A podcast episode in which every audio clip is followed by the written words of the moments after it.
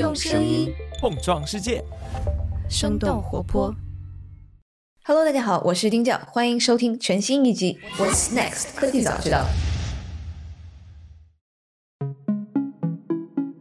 Hello，大家好。最近有一个非常有意思的事情，我在搜索芯片荒的时候，看到有两种声音同时存在。然后最近有一篇文章是《华尔街日报》写的，它的文章标题是“台积电预警产能吃紧，芯片短缺将持续”。然后同时我也看到了另外的一些文章和分析。摩根士坦利在四月十二日发布的研究报告中表示，芯片短缺导致的汽车公司的降低了产量的预期，但传统的面向消费者的这个产品，比如像是这种个人电脑啊、智能手机这种消费硬件，它的需求其实在急剧的下降，反而有可能导致供应链出现过剩的这样的一个危机。那到底我们是持续了两年这样的一个芯片荒，是不是要结束了？今天我们邀请到的嘉宾是杨永成，杨总，他是丰瑞资本的合伙人，他侧重于深科技领域的投资，他在前沿技术、芯片、半导体、IoT 等领域有超过三十年的这个经验和积累。那在加入丰瑞资本之前，他曾任百度硬件生态渠道部总经理，然后也曾任过小米的副总裁。Hello，杨总，您好，欢迎做客。哎，你好，你好。那咱们先说一下吧，因为我知道可能过去两年大家都在喊芯片荒，确实是因为疫情造成的。呃，那我们具体来分析一下，这个到底疫情的哪一些方面，然后造成了这样的一个芯片荒呢？其实芯片荒这个事儿本身呢，其实并不奇怪。其实你要说单独说芯片荒，或者是其他设产品的或者服务的荒的阶段呢，其实本质都是一种市场经济的一个正常的一个常态反应。但是呢，通常情况呢，这种情况都会在市场的调节那个机制下呢，它会很快的调节好，然后使其供需呢平衡，使产业呢能够呃平稳的发展。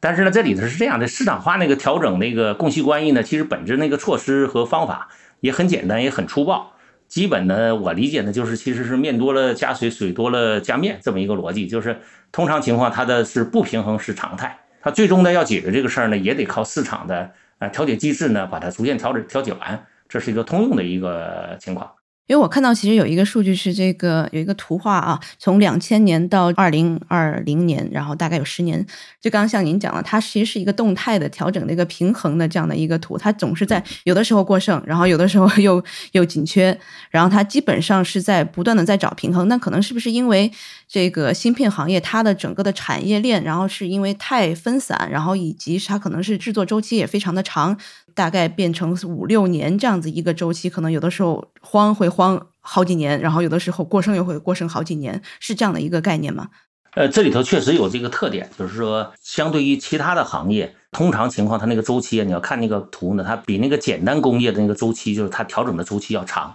这里头其实有几个因素啊，一个事儿，一个因素呢是它这个技术啊确实非常复杂。比如说我们基于硅的所有半导体和芯片，那是从一堆沙子开始的，从沙子里提炼出硅。然后把硅一步一步提纯成晶坯，就是一个像水桶那样的一个晶体，然后再把它一个一个切成片变成晶圆。但那个晶圆和芯片还很远，这是晶片的一个原材料。你如果是从我们食品来讲，做披萨饼呢，就是那个饼胚，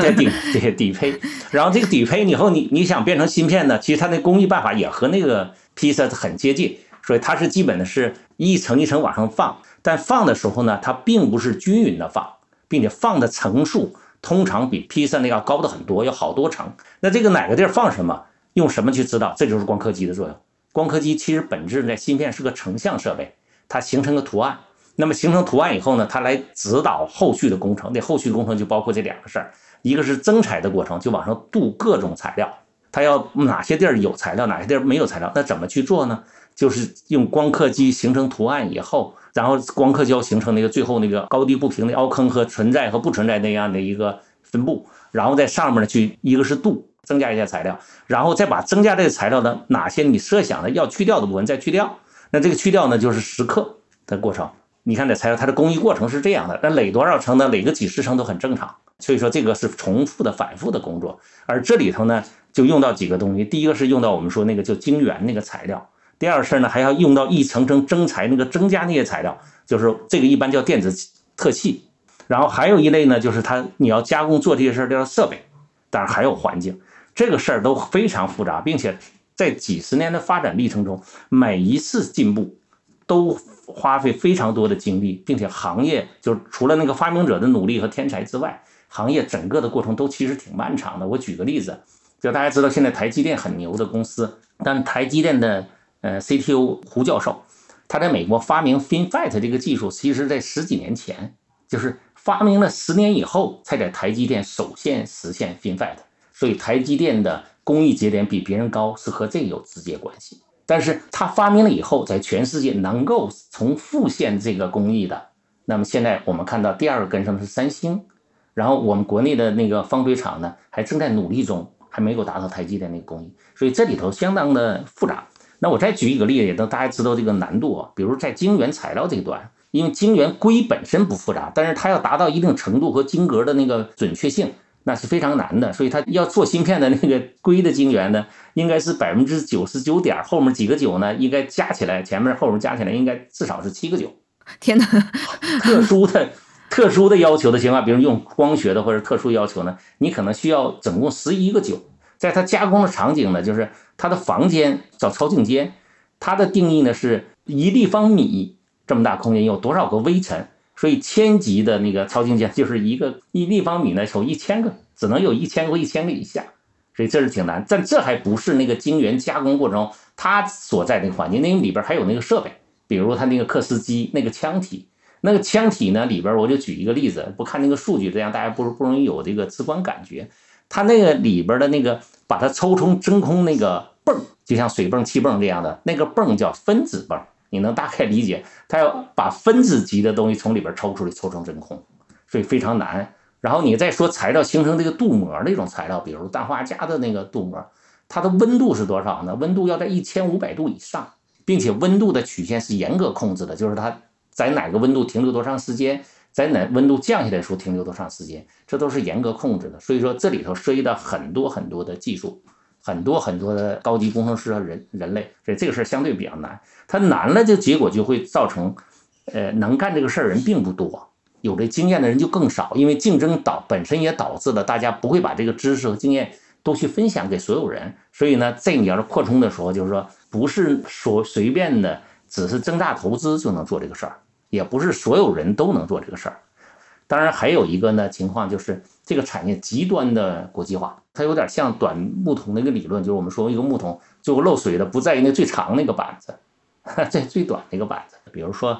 晶圆这层，就是我们刚才说那个原材料。那像硅这个呢，是日本新月做的最好，然后德国思创也不错。但是这个硅同样的硅，然后还有另一种制成的，就是叫 SOI，就是实际上是绝缘体成硅。其实你可以理解成呢，硅上面形成了一层。二氧化硅的绝缘膜，然后在上面再形成一层硅的膜，就这么一个事儿，你中间就加了一层二氧化硅。但是这个的那个已经不是日本这几家最厉害，是法国的 Soltech，它最厉害，也是多年积累，所以它这个做得好。那你像碳化硅这种材料，我们就在汽车上经常用的，现在就是高电压、大电流的这种功率器件，那美国做的材料最好。然后氮化镓呢是日本住友和三菱做的最好。那特种气体呢，其实是呃日本、德国、美国这些都比较厉害。但这个事儿呢，大家不要觉得好像就就就唯独不提中国，但是可以提一下中国，就是中国的是前面我说的那些东西，这这么厉害的几个日本的、美国的、德国的这些公司，他们其实主要做的是那个提纯的工作，而那些没提纯的原材料，很大一部分来源于中国。这也是说这个也能看出这个国际上高精这个材料、半导体材料之间的互相依存关系。这是一个我们说，就从材料端能看到这一点，在光刻机大家这个行业里，大家都说的最多的了，对吧？就是一一个原来的荷兰的这个厂家，呃，Smile 也是变成了非常大家耳熟能详的一个呃品牌。这个东西呢，它的复杂程度就就是设备端，就这一个设备呢，它有多少？可能有十万多个零部件，然后这零部件呢分分配在全世界各国，大范围的你好说，比如说荷兰，荷兰和英国呢，基本生产了百分之三十二。美国呢占百分之二十六七，然后德国呢占百分之十四，日本呢生产了百分之二十七，基本差不多。但这个事儿呢，你不要以为就这几个，就是这几个国家都安定就行了，它不是，因为这里头是个大框架的，就是都是冰山的一角。但是能不能把你撞翻的，可能不在这儿呢，这是你能看见那个大头。但你要细节的地儿，有些东西你都完全想不到，它也会影响你这个。比如举个例子啊，俄乌战争这突发事件，但是这个事儿呢，你看我们不没从来没提过说乌克兰对这个光刻机有啥影响，但个乌克兰产产一种东西叫就惰性气体叫氖气，那这个呢主要也是用于那个光刻机的光源，这个行就是高纯度的氖气，全世界百分之七十来自于乌克兰。如果不发生俄乌战争，可能我们永远不知道，对吧？因为用量又不是特别大。然后还有一个，那说我们中国人是不是和光刻机没关系？其实还真不是，中国人。做有有一种特殊的晶体的光学的晶体叫 KBBF，这种晶体呢，其实对那个深紫外的那个激光，就是光刻机里最重要的那个光源，呃，极其重要。它是做那个频率倍增的，就做倍频的。这个 全世界只有中国能生产。但是这两个事儿，为什么我们没有成为大家不提说这个行缺的时候，可能外人很多不知道，是因为我们从来不会去干这种。影响整个产业的那个良好形势、良好的那个产业协作的这种事儿，哎，我们也没有去卡别人脖子，所以你就不知道。它这两个问题，一个是技术真的是难，不是所有人都能做；然后也不是说以前会做的人，然后加大投入，然后就马上就行。它还涉及到就是它方方面面的供应端，包括自己员工的培训，所以相对来说，我觉得会比其他行业的东西恢，就是用市场手段恢复的要难一些。对我之前其实也没有这个听过像杨总。这么详细的，而且还很形象的把这个整个流程还复杂程度讲得很清楚。它确实是这个，不管是从这个上游、中游还是下游，可能上游现在算是这个设计吧，然后这个中游算是这种制造的环节，然后可能下游算是这种封装以及这种测试，然后可能刚刚我们也讲到，像是杨总你刚刚提到的这个像俄乌冲突这种很意料之外的事情，但是可能去年前年除了疫情之外，还有像是日本地震、什么美国暴雪，就这种 天灾人祸，然后就很莫名其妙的东西也影响了。那个 A A Smile 还还着过火，不知道我之前你不知道，说它有这个依赖关系。所以说，其实这个事情呢，就是因为那个光刻机整个发展过程中，其实你要看那个历史，我们这个谈话就不想那么多。它历史其实也是多次合并的并购，这里头其实有一个基本的一个商业原则，就是很多事儿很重要，但是它并不一定是个特别所有人都想干那个产业，就是因为它数量少，就是它的用量并不大，然后又难，所以说。它就会导致这个结果，就是有的事儿是重要和紧要，但是对于做这个事儿的人不一定是最获利的那个事儿，特别这个事儿特别容易断。明白？那现在其实芯片紧缺了，那不是会吸引更多人？因为总市场总是要有一个供需平衡的嘛，会吸引更多的人来参与到这个芯片的制造或者设计里面来。肯定会吸引更多，但是这里头呢，有的时候是有一个资源储备的问题，这里头就包括几个，一般设计端这几年。嗯，无论是中国、美国，对吧？欧洲啊，日本，设计端人才积累比较多，因为设计端呢，它主要是 knowledge 这方面，所以在高校这个体系，包括中科院体系，包括美国的研究院体系，它能够培养这些人。但是呢，生产端 know how 的部分，包括材料端生成的 know how 的部分，其实天生呢就是个壁垒性，就是每一个发明者都不会把这个事情全盘的拖出来。如果你和他相似度高了，或者侵犯了他的 IP，你会被告。然后我再举个例子，就是在前几年有个消息，大家可能不干这行，不一定特别关注，就是索尼，就是说做那个 CIS，就是那个图像传感器最大那个公司，日本的索尼。索尼呢是第一次把它的那个，因为图像传感器的需求量过大，它自己的 foundry 不足以供应上市场，所以呢，他第一次把这个交给台积电去代工。那这之前我们反过来说，他之前是啥状态？之前他是做 IDM 的，所以他发明的就是在消费这个摄像头上，那个索尼发明了很多的技术，比如被罩式的这个结构，比如堆栈式的结构，这都是他发明的。然后他这个发明别人并不知道怎么做，所以这个事儿你并会不了，这是一个。再一个，因为投入过大，所以呢学费巨高，所以你也不能自学成才，或者是通过。书本或者是博士学位去把这学会，所以这个相对就难。所以这个里你看它都比较影响的端的是在那个供应端，包括举个例子，包括我们说提纯一个材料，把它提纯到九个九、十一个九，那这里头内用的方法其实是挺五花八门的，很多你五花八门的东西，你可以从正面的词儿理解，就是挺天才的一些想法，才能把一个东西提纯成那个样。哎，那您怎么看？像是这个英特尔在最近，其实它有新的这样的战略，因为它之前其实是把整个在制造环节是外包出去的，然后是 给这个其他的这个制造工厂来做。那它在今年其实也是开始想要把这一部分。放回到自己的这个工厂里面做，因为美国其实也给了不少的这样的一些补贴。然后像是这个 NVIDIA 这样的一些公司，其实也开始在想要使用英特尔这样的一些服务。我不知道您怎么看呢？可能这样的一波这个浪潮，就制造和这个和设计又回归到一起了这样的一个态势。呃，这个 Intel 的 case 呢，我没有进入深入的研究，你知道。但是你能看到这个，其实本质上这个芯片这个行业本身就其实就是当前就是两种模式相博弈相支持的，就是一个是 IDM 模式，说 IDM 模式就是自己设计的芯片自己生产。对，这是原始的那个半导体行业的一个特点。比如英特尔原来就是自己做的，所以其他包括 TI 的芯片原来都是有自己的方锥。到现在为止，日本的很多半导体产业还是自己做的。所以你看这次缺芯的时候，日本呢其实影响稍微相比较而言小一些。呃，三星自己的影响也小一些，就是因为他们自己是 IDM，就是他自己的整个链条都在自己手里。其实现在变成这个这种第三方的这种方锥，包括。第三方的很多开放这种平台，其实是近些年的趋势。这里头其实有几个因素造成为什么当时有一段时间往这个第三方平台上转移。其实一个是呢，技术发展到一定程度，大家抽象出了一个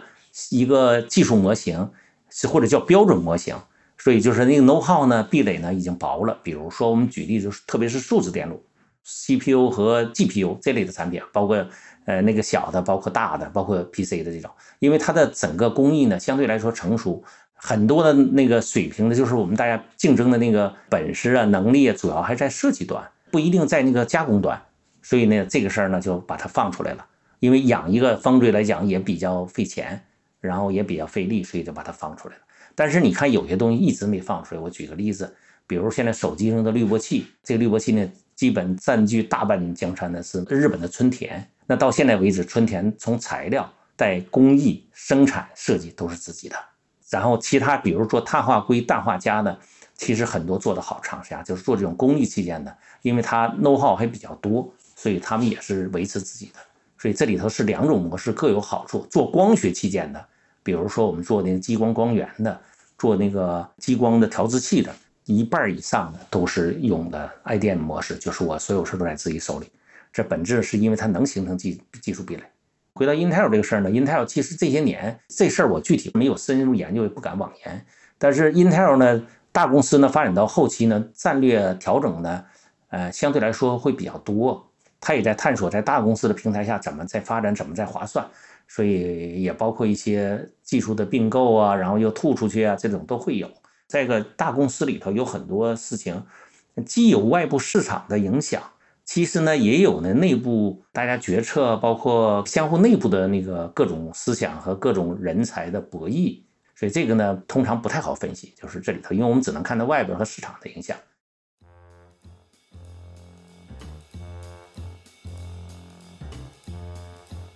五一劳动节快到了，祝大家五一劳动节愉快。那不知道你的小长假安排的怎么样了？那不管是在外出游还是在家里，也希望大家一定注意安全。我们的节目也会于五一期间停更一周，下期的节目将会于五月十一日恢复更新。另外，生动活泼目前还在持续寻找优秀的你加入我们。那一个岗位是商业化的负责人，那这个岗位会和我们一起发掘声音内容的价值，探索声音内容的商业化的各种可能性。那另外一个是人才和成长发展负责人，你可以把这个岗位理解成为 HR，除了日常人才招聘之外，那还会更加专注于我们小伙伴的成长和发展。如果你或者是你的朋友有相关的经验，呃正在看机会的话，那不妨大胆的给我们投简历吧。那简历的接收邮箱是 HR at 生 FM 点 cn，我们都会一一的回复。最后，关于以上岗位的详细资讯，也可以在我们的收 note 中查看。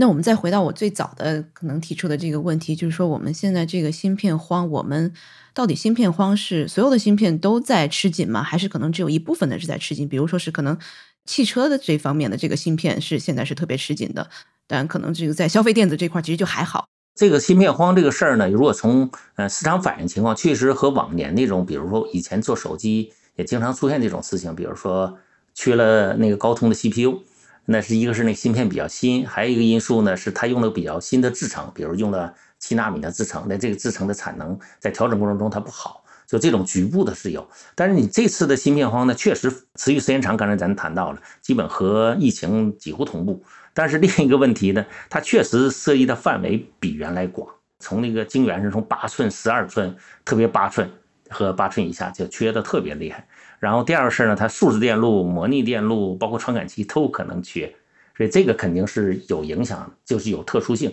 这特殊性我觉得有几个。第一个事儿是有有几个东西用芯片比较多的，就是一个疫情以后呢，但是从疫情以后有一个大家主观的认知，可能大家扩产能的决心或者是意愿，嗯，预判不强。就是大家觉得疫情了以后呢，确实第一时间想到了疫情以后呢，因为这种国际性的这种协作比较强的半导体工业肯定会有缺的这个地儿，但同时也有一个想法是说，因为。疫情的情况可能需求就会比较弱，所以这俩是不是平衡，或者是哪个大哪个小，你猜不准。所以这是一个。但是你要从需求端呢，现在我们过来以后，马后炮的看前面那两一年两年的时间，你看其实有几个地儿实际上是对芯片的需求其实还是不小的。比如说笔记本电脑，这可能大家居家办公，笔记本的数量就增加了。然后比如说是手机。手机要看两个维度，就是一个维度呢，我们看到就是手机的整体的全球的市场，手机的数量增长其实是乏力了。但是芯片不一定是这样子，短期内看哈，因为是这样的，因为手机这个芯片，手机的那个技术特点决定了的是，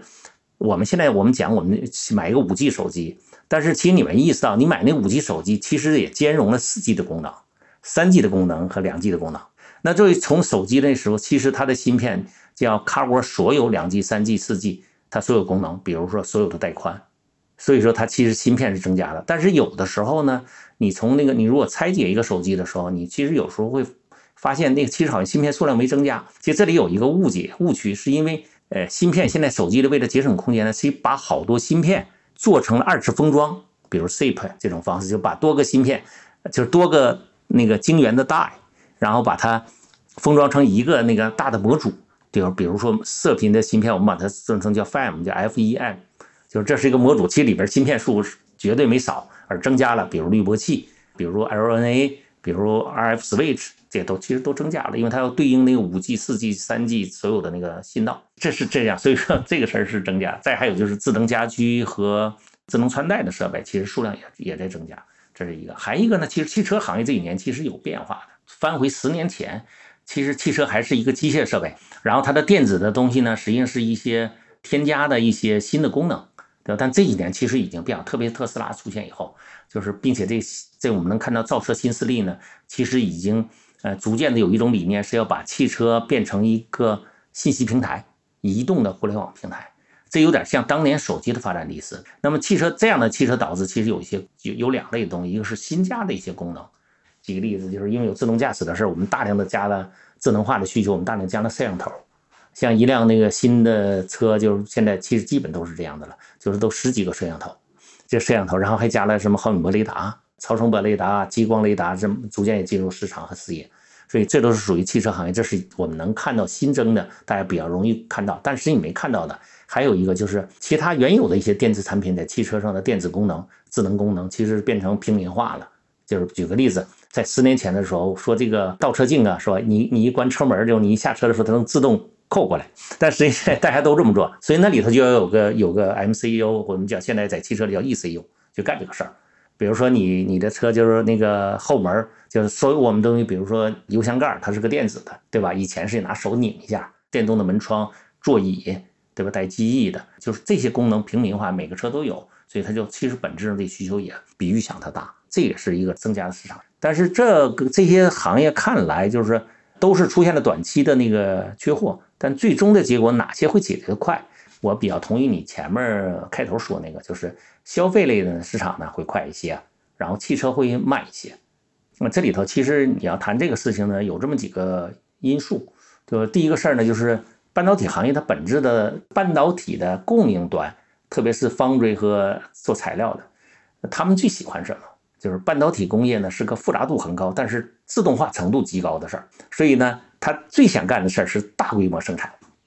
就最好是我设计一个芯片，我就一直这么生产，我不换别的东西，因为要换一个东西呢，就涉及到就人的 involve 和新产换产线，这因为它复杂，你就开始碰到那个半导体工业，只要你一换产线，重新设计产线，调整产线，就进入这个半导体最不好的那一面它复杂，但是它的优点是它调整完以后，它运行 smoothly 的运行的时候，它的效率极其高，并且你就等的就会它的效率比印钞机还高，所以说大家都希望干那个事儿，所以你能看到就在最后的结果是做生产的、做方锥和相关的产业的这种，他们本质上是靠效率挣钱的，所以他特别希望单品的量特别大，然后最好是面积也大。然后用的晶圆尽可能大，比如十二寸，对吧？还有人在研究更高的那个更大的那个晶圆面积的，所以这个事儿对不对？所以说你看这里头就是做 CPU 的，做 GPU 的，很快就会恢复产能，因为整个供应链愿意干这个事儿。那他最不愿意干什么事儿？最不愿意干的是琐碎的，就是每一个量都很小，然后你再要求高，就是你要求的比那个消费的还高。那这个事儿我们看到就是。很不幸，汽车行业就具备这两个特点。第一个要求高，因为它和消费品不一样。我们举个例子，手机你两年就换了，对吧？得十年。手机两年换了，但是 你汽车十年不出故障，还不是换啊？十年是不出故障。我们现在换车，很多人换车不是因为，不是因为车出故障，是因为你不喜欢了，或者是有更让你喜欢的，对吧？它是这样。但是从设计制造端，其实大家希望那个车是很鲁棒性非常好。也确实是这样，所以它做芯片的，无论从设计端和制造端，它要求都特别高，验证时间也长，这是一个一个维度。所以说这个事儿对于做半导体的人，他不是优选的。第二事儿呢，你比如 ECU 这个事儿，现在在那个汽车上很缺，但是 ECU 这个东西呢，看上去都叫 ECU，但是它 ECU 种类很多，比如管这个发动机喷嘴儿这个事儿，它有和它配套的很多软件，这是完全是一个呃电机电控这个事儿。对，或者是汽油机的，就发动机的控制和这方面的事儿，所以这里头的 know how 非常高，知识也非常深，所以这两个加起来就不是谁都能干，这是干这个电机或者是汽油机的这帮人干的事儿。所以那这个事儿呢，如果软软件加起来就是一个小分类，然后你要你要把软件硬件放一起考综合考虑呢，你要控制车窗的和控制那个那个后备箱尾门的，它也不是一个事儿，然后它要求它也不一样。从做方锥的人的视角，这是个碎片化的市场。然后你还有别的东西，其实是来讲是大型方锥不愿意干的事儿，只有闲暇才愿意干，比如 MEMS 相关的事儿，就是传感器里头很多是 MEMS 的，就是 MEMS 就是微结构的机电，就是你可以认为一些机械的，比如举例，比如我们说这压力传感器，这很多是一个压力膜，然后他把它做成个用半导体工艺做了，那这个事儿你和现在的标准 CMOS 工艺离得很远，甚至两个传感器都会用不同的机子，那这个事儿不利于大生产。所以大生产端呢，在调整自己产能的时候，他即便你给他的单品的价格高，他也不见得愿意走这条路。那市场规律的核心是什么？核心就是天下熙熙，呃，皆为利来；天下攘攘，其为利往。对，他得你得让，就是我们需求端人干着急没用，你得你这个体制得导向那些人他获利。因为我看到这样有一个数据，其实是以这个模拟芯片为例，就比如说是这个八英寸的这个产线。然后和十二英寸的这个产线来比，然后十二英寸的这个成本要低百分之四十，然后毛利率要多百分之八，所以就等于说是现在这样的一个情况是，这个大家做像是用于电脑、平板啊、智能手机这样的一些消费电子的这个。呃，芯片大家可能获利更多，成本更低，所以更愿意生产。所以如果大家要扩产的话，就刚刚像您讲到的，非常困难。然后反而可能在现在这个成本的或者是这个支出的情况下面，他们并不愿意去做这个事情，所以导致了现在的一个汽车的芯片荒，这也是其中一个原因，是吗？嗯，这是一个原因。呃，这里头其实，但是也行业里有有有很趣儿的、很有趣的，就是大家帮忙想主意啊，这是人类的优点。就是凡事呢，无论对自己和自己有没有关系，都大家都愿意想想主意帮这个忙。所以这个主意出的也挺多。就是有的人说说，干脆那个有的把那个，因为十二英寸比八英寸的那个效率会高一些。正好我也正好说一下这个这个多少寸是个啥关系？这多少寸其实是那个晶圆的那个直径，因为你最后能裁出多少个芯片呢？是那个面积决定的。那个圆的那个面积不是那个派 r 方嘛，就是半径的平方，但是也是也是直径的平方了。对，就是它是平方率，所以说呢，你八寸和十二寸我没算过，但差差不多面积差不一半左右吧。然后你要是六寸和十二寸就差四倍，而加工过程中是把那个一片一片加工的，所以说呢，你可以想象，就是片越大，才效率越高。越大越容易做。对对，但它不不是正好是等比例的，因为你光刻机那个头还是在里边要要要移动的嘛，就有很多设备是移动的，所以说它有的时候会会减免一些，但是总之是效率高。但这个事儿呢，所以有大家出主意说，哎呦那个八英寸那个产能不够，说咱给它挪过去，对吧？人家用十二寸的去生产，这个事儿呢心是好的，但是呢能起多大作用，这个不一定。部分产品可以直接这么挪过去，但实际上呢，我觉得帮忙不会是那种决定性的帮忙。这里有几个因素啊。第一个事儿呢，我们简单看的就是八寸这个事儿，就我们只是把它简单化成八寸和十二寸这个事儿呢，这个本身是把这个复杂的半导体工艺把它简单化了。它不是这样的，比如八寸，比如说用有的是做 MEMS 的工艺的，有的是做做功率器件的，有的呢是做数字电路，有的是做模拟器件的，所以这里头每个工艺不一样。所以八寸也是五花八门的，一个八寸不能转到另一个八寸，甚至有的八寸你更不能转到十二寸，所以这里头其实有很大的那个区别，你就更不可能就是你原来做做硅的，你还更不可能转到那个碳化硅和氮化镓上，包括做功率器件的，像 IGBT 就是比较缺的双极性的一个二极管还三极管，这个你也不好做，因为。不一样，做数字电路，比如十二英寸键的时候，大家基本是奔着做 CPU 做数字电路，就是大规模的那个数字电路这个工艺去的。所以那里头的镀膜要求，比如镀膜的厚度均匀性和那个做功率器件不一样。通常情况，做功率器件那个镀膜要求厚一点，因为它要求容纳更大的电流和更高的耐压。比如举个例子，即便是把硅加的很厚的时候，你都耐不住那个耐压。所以大家想了个办法，用那个碳化硅，比如做六百五十伏、八百伏以上耐压的。大电流的导通电阻小的，所以这里头它它材料体系和工艺体系都不一样，不一定就是大多数不行，这是一个。第二事儿呢，你说要如果说从理论上说用十二英寸是不是能兼容八八英寸？你要是重新建一个十二英寸的那个线，建的目标就是兼容八英寸的某些工艺，那你一定能干成。但是代价是你可能投入比一个纯的十二英寸做数字电路的那个 CPU 的你可能要贵一些。然后可能如果这个这一场市场的缺货，这风过去了，你可能有很多设备就会空置在那儿。这也是刚才也提到这个问题，这是方锥厂他不愿意干的事儿。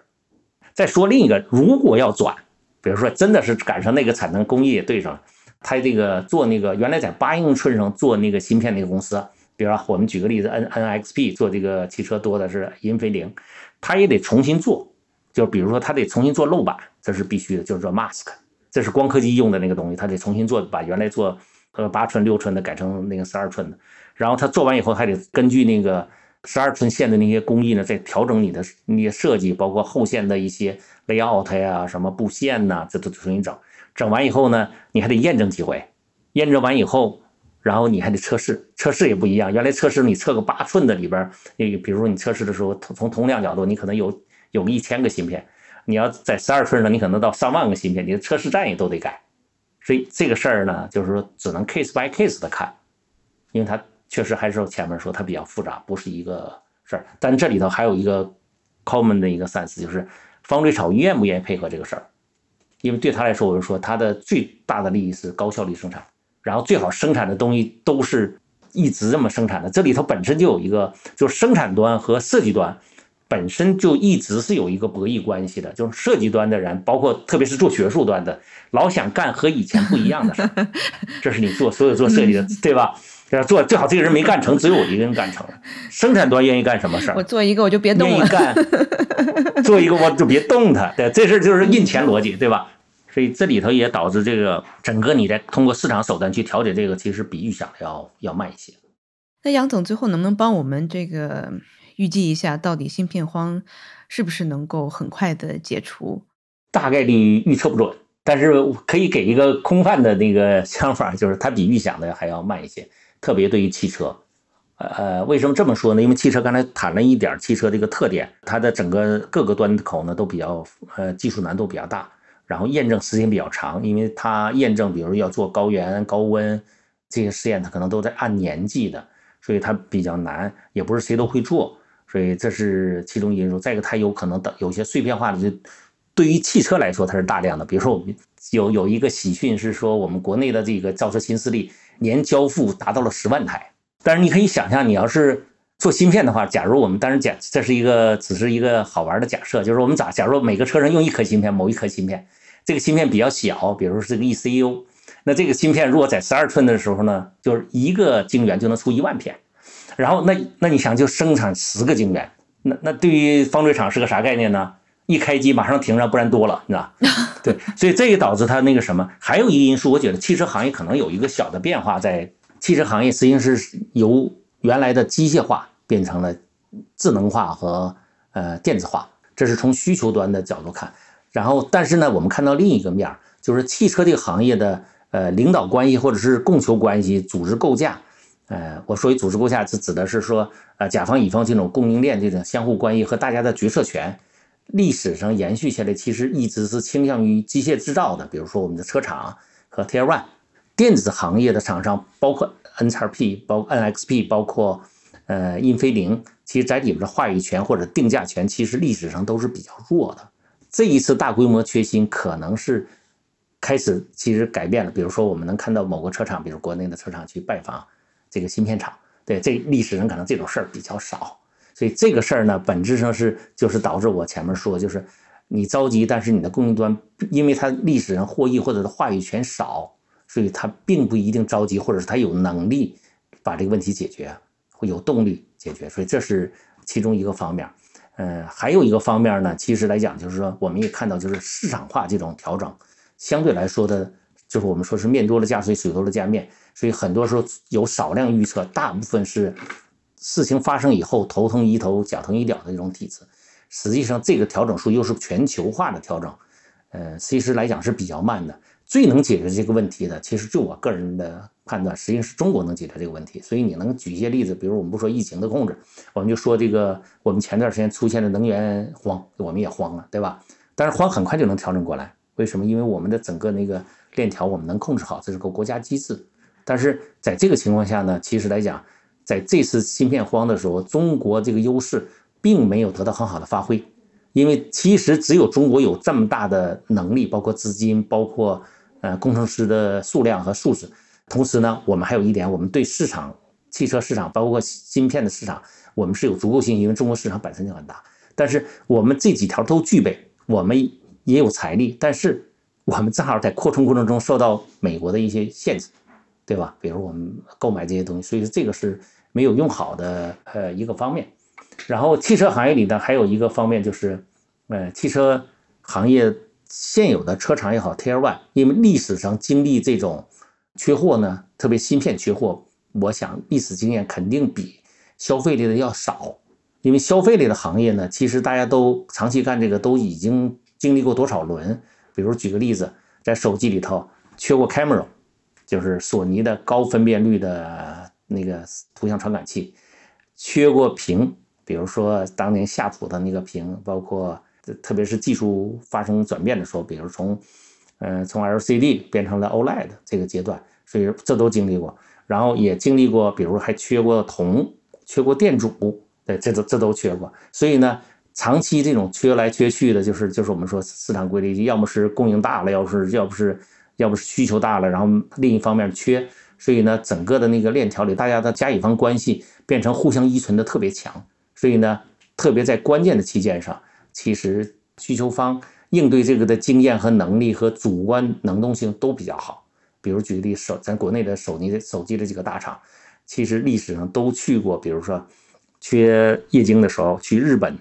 人家总部提前去跟人家预约我要做什么，然后和去高通去跟高通的。呃，高层去沟通说，你这颗芯片，要不我先提前供应我，就是比如说那个手机的 CPU，然后，当然也也为这个也有足够的心理和能力呢，去呃应对人家的一些条件，比如说你既然跟人家要了这个芯片，在你缺货的时候要求你先供应你，但是呢，你就得忍受，等这个你的整个产品销售到了末期，或者是销售不如预期的时候，他那芯片已经定了。你还或者是他加了生产量，你还得把它吃下去，所以这个协协同关在消费市场里头呢，是因为长期在这个不是缺需求就是缺缺供应，反正这个来回的打摆的情况下，其实它已经适应的。在这个问题上，车厂呢，呃，因为以前历史上可能出现的少，所以他们的适应度和调整的速度和包括主观能动性，其实不如消费者强，这也会导致它的恢复比消费类的会慢一些。嗯，那所以我们其实还是可能会逐渐向好，但是我们也不免可能会看到像是俄乌这样子的一些就是突发情况，这些东西是实在是太难预测了。对对，但但是最好的事儿是就是一个肯定好的事儿，我们也是知道的。就第一个是对于创业公司有了历史上没有过的能够让你试验的场景，证明自己最后进入市场的这么一个窗口。这是非常难得，例特别是在汽车这行业，几乎就不见得是你真的是天生做不好，但是实际上从来没人让你试过，但现在你可以试试了，所以这是挺挺难得的事儿，这是第一个事儿。第二个，呃，正好中国半导体行业，包括芯片半导体这个行业起的时候，正好又赶上这个时机，对我们的创业公司，因为我们是从一个很低的水准往上上升，也是个好机会。所以这个事儿，如果再往更远的展望一下，说这个事儿将来怎么的能够这么复杂的一个产业？能够有序的发展，不经历这种长周期的缺货啊，或者是怎么的，那可能是还得世界还得寄希望于中国。你这是中国制造的下一步发展，就是向这种技术深度和呃广度进军。所以你从中国呢看到的，就是我们能看到就是芯片设计端，这个其实主要是靠智慧和 knowledge 和知识。所以这个我们有大批的留留学生，大批的国内的一些院校在培养和实践。所以这个呢，相对来说是我们。目前来讲，你从创业公司的无论是从数量和质量呢，主要集中在这儿，这是比较强的一方面。第二个就是生产制造和材料这端，呃，相对来说呢，我觉得突破口在哪儿呢？就是我们能以前的时候在材料这端，我们的水平比国外，特别是一些精度提纯的，就是我们说刚才你说，就是我们的中下游，就是我们提供了最初的原材料，比如呃硅的原材料，包括。呃，氮化镓的原材料我们都提供，但是我们那个提纯到几个九的那个事儿我们没有做好。但这里头呢，其实有几个因素，就是我们的设备端，除了我们自己 know how 积累不够，我们的设备设备端不好。设备端不好，因为这些事儿呢，都是最后是变成了是都是一些 know how，所以 know how 就是你要用大量的时间积累的经验去填补。而以前我们的设备的普及率低，比如说在国外，那各个大学里都有自己的小的方锥和历史上。或者是，即便也没有整个的方锥，但有整个其中的一些设备，比如说，呃，做生产外延的一些东西啊，这设备都都有，所以它能够比较好的去做实践。那这一点上呢，我们看到呢，就是这一轮那个，一个是正好赶在这两点的，一个是行业缺芯，一个是我们正好在这个节点上，中国的工业升级呢，升级到半导体这块，所以我们建了好多的大大小小的各种。呃，水准的方锥，所以这个方锥都会反过来支持我们的研究机构在材料上有更大的进步。我举个例子，比如说氮化镓这一条线上，国内就已经有很多公司在外延上，嗯，其实水平和国际上是是同步的了。这个是极耗那个时间和精力的。再往远一点，就是在新生的一些行业上，比如在薄膜半导体这方面，比如说碳纳米管，比如石墨烯，这个我们其实在。嗯，国际的水平都是在领先的，至少是同级的。因为前几年的投资的方向主要大家集中在设计端，也是现在呢可能要进入到材料端。其实材料后面跟的就是工艺和设备，所以你能看到我们的设备其实国产化率也挺高的。比如说北方华创，这里因为我们谈的都是我刚才说，就是我们无论怎么想把半导体的事说的细，它其实都是冰山的一角。比如一一个设备，刚才提的就是它可能用不同的温度、不同的那个其他外外部条件，那都得改那个设备。原来我们没这个设备，那你就没这个，或者没有自己的设备设计制造能力，所以有些工艺你永远都碰不到的。就举个例子，如果你那个炉子只能做到一千度，你永远不会试一千五百度会啥样。对，它就是这样。所以说我们这个产业就是非常好的，是我们在几乎在每一个点上都有布局，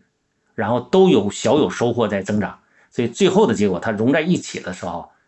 呃，你会发现就是这个半导体行业它的呃产供销关系的紧密性就会。非常非常好，这个比历史上任何时候都好。就是我们集中了技术、工程师资源，其实我们还有一个国家的实力，比如我们的能源供应、我们的物流。但还有一个好处就是，我们自己生产了，我们能够很快用到自己的市场上。但是反过来说呢，因为我们离市场和设计端和制造端呢是一体的，所以我们的销售过程中的一些信息，包括需求的关系，包括需求改变的一些关系。和信息都会很快的反映到设计端和制造端和设备制造端，所以它就会很快的那个什么，很快发展。这次你看，我们看为什么缺芯，就是在这全球链条以后，它要信息要传过去，大家要确认，然后还要这是是不是这样？比如说，什么叫确认？就是你觉得你缺了，我做了以后，我我把产线变了，把十二英寸变成八寸了，变完以后，你真的有需求吗？你真的确信十二英寸的需求不会更扩得更快吗？所以他不知道，因为他是一个全球这么信息传递的，他确认完以后，他得行动。所以有技术的不一定有钱，那有钱的呢不一定有技术。然后呢，他俩都有的时候，他不一定对市场有信心。这这些问题就都来了。所以我总体来说，我觉得这些好多问题解决好，还得中国。那我我可能再问一个最后的大的问题，就是其实摩尔定律会限制未来芯片行业的发展吗？还是说未来会有新的别的方法是可以指导芯片行业去进一步发展的？呃，是这样的，就是说芯片这个行业，就是如果说摩尔定律，其实本质上是那个芯片那个就是那个就是工艺那个尺度，就是它能不能更小？其实说白了就是那个它的基本单元是场效应管嘛，FET 就场效应管能不能做更小？实际是这个维度。那这个维度呢，其实来讲呢，就是历史上其实出现过好多次。但这一次呢，是从硅基的材料上看，它是有物理根据，说它再小了不太容易了，是不能成量级的小。但这里头是这样的，就是它还还会发展，它会在新材料上发展。比如说有一天我们能够很好的控制碳纳米管的那个生成和制造和定位这些事情解决了，那碳纳米管是非常好的做长效管的那个设备，但它会不会把所有的东西替代了？那不会，因为当前的时候，我们说那个高制程的工艺，比如七纳米，也不是囊括所有的。你要是想做，比如说做大功率器件，比如说做个几百伏，然后多少十几安的那个器件，那个器件其实来讲，你你最好用我们说镀厚膜，然后那个晶圆比较强调它那个晶圆的那个其他方面的，只是不是为了快，因为那个什么就是做这个高制程，其实主要还是为了那个数字电路的切换速度和功耗，主要是为这个，这它努力方向是不一样，所以说。呃，本质上来讲，我们说这个摩尔定律就不能再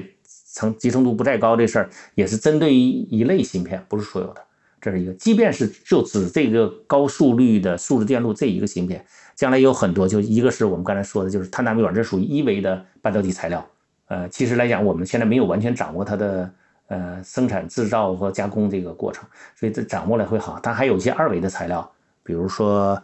一些硫化钼啊，类似这种这种二维的那个材料也会这样，就是在数字电路高速率低功耗这个事儿、低电压这个事儿上，可能会是一个替代方案。这个也也能看到行业呃都在努力，并且这个在这上也是中国的在这个前沿水平上和世界是在等同的，甚至有些地儿还是领领先的。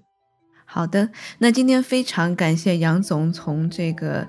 呃，原理，然后从制造过程，然后整个从这个供应链各种角度帮我们科普了这个芯片荒到底是怎么来的，然后也帮我们预期了一下未来的这样的一个走势，然后最终我觉得我们还是对未来的这个中国芯这个其实是非常的有呃有信心的，然后也是期待我们中国更多的更好的这样的这个芯片创业者能够做得更好。最后再一次感谢杨总今天接受我们的这个采访，谢谢杨总。哎，不客气，谢谢谢谢，嗯。这期 What's Next 科技早知道就到这里了。听完之后，如果你有任何的想法，欢迎在评论区里面给我们留言，我们每一条都会认真的看。如果你喜欢我们的节目，请记得给我们五星或者好评，分享给更多的朋友，也会对我们非常有帮助。你也可以单独写邮件给我，邮箱地址是听 t i n g at 声点 fm，我都会一一回复。那同时，公众号和微博也可以搜索“生动活泼”，声是声音的声。节目相关的更多信息会在公众号里出现，微博和公众号都会有不定期的福利给到大家。如果你想要跟我们更加紧密的讨论和分享，或者是想要认识和你一样有求知欲的新朋友，可以加入我们的微信群。进入听众群的方法是在公众号文章中扫码添加，或者是公众号后台回复“科技早知道”即可获取邀请码。期待你的加入，我们下期见。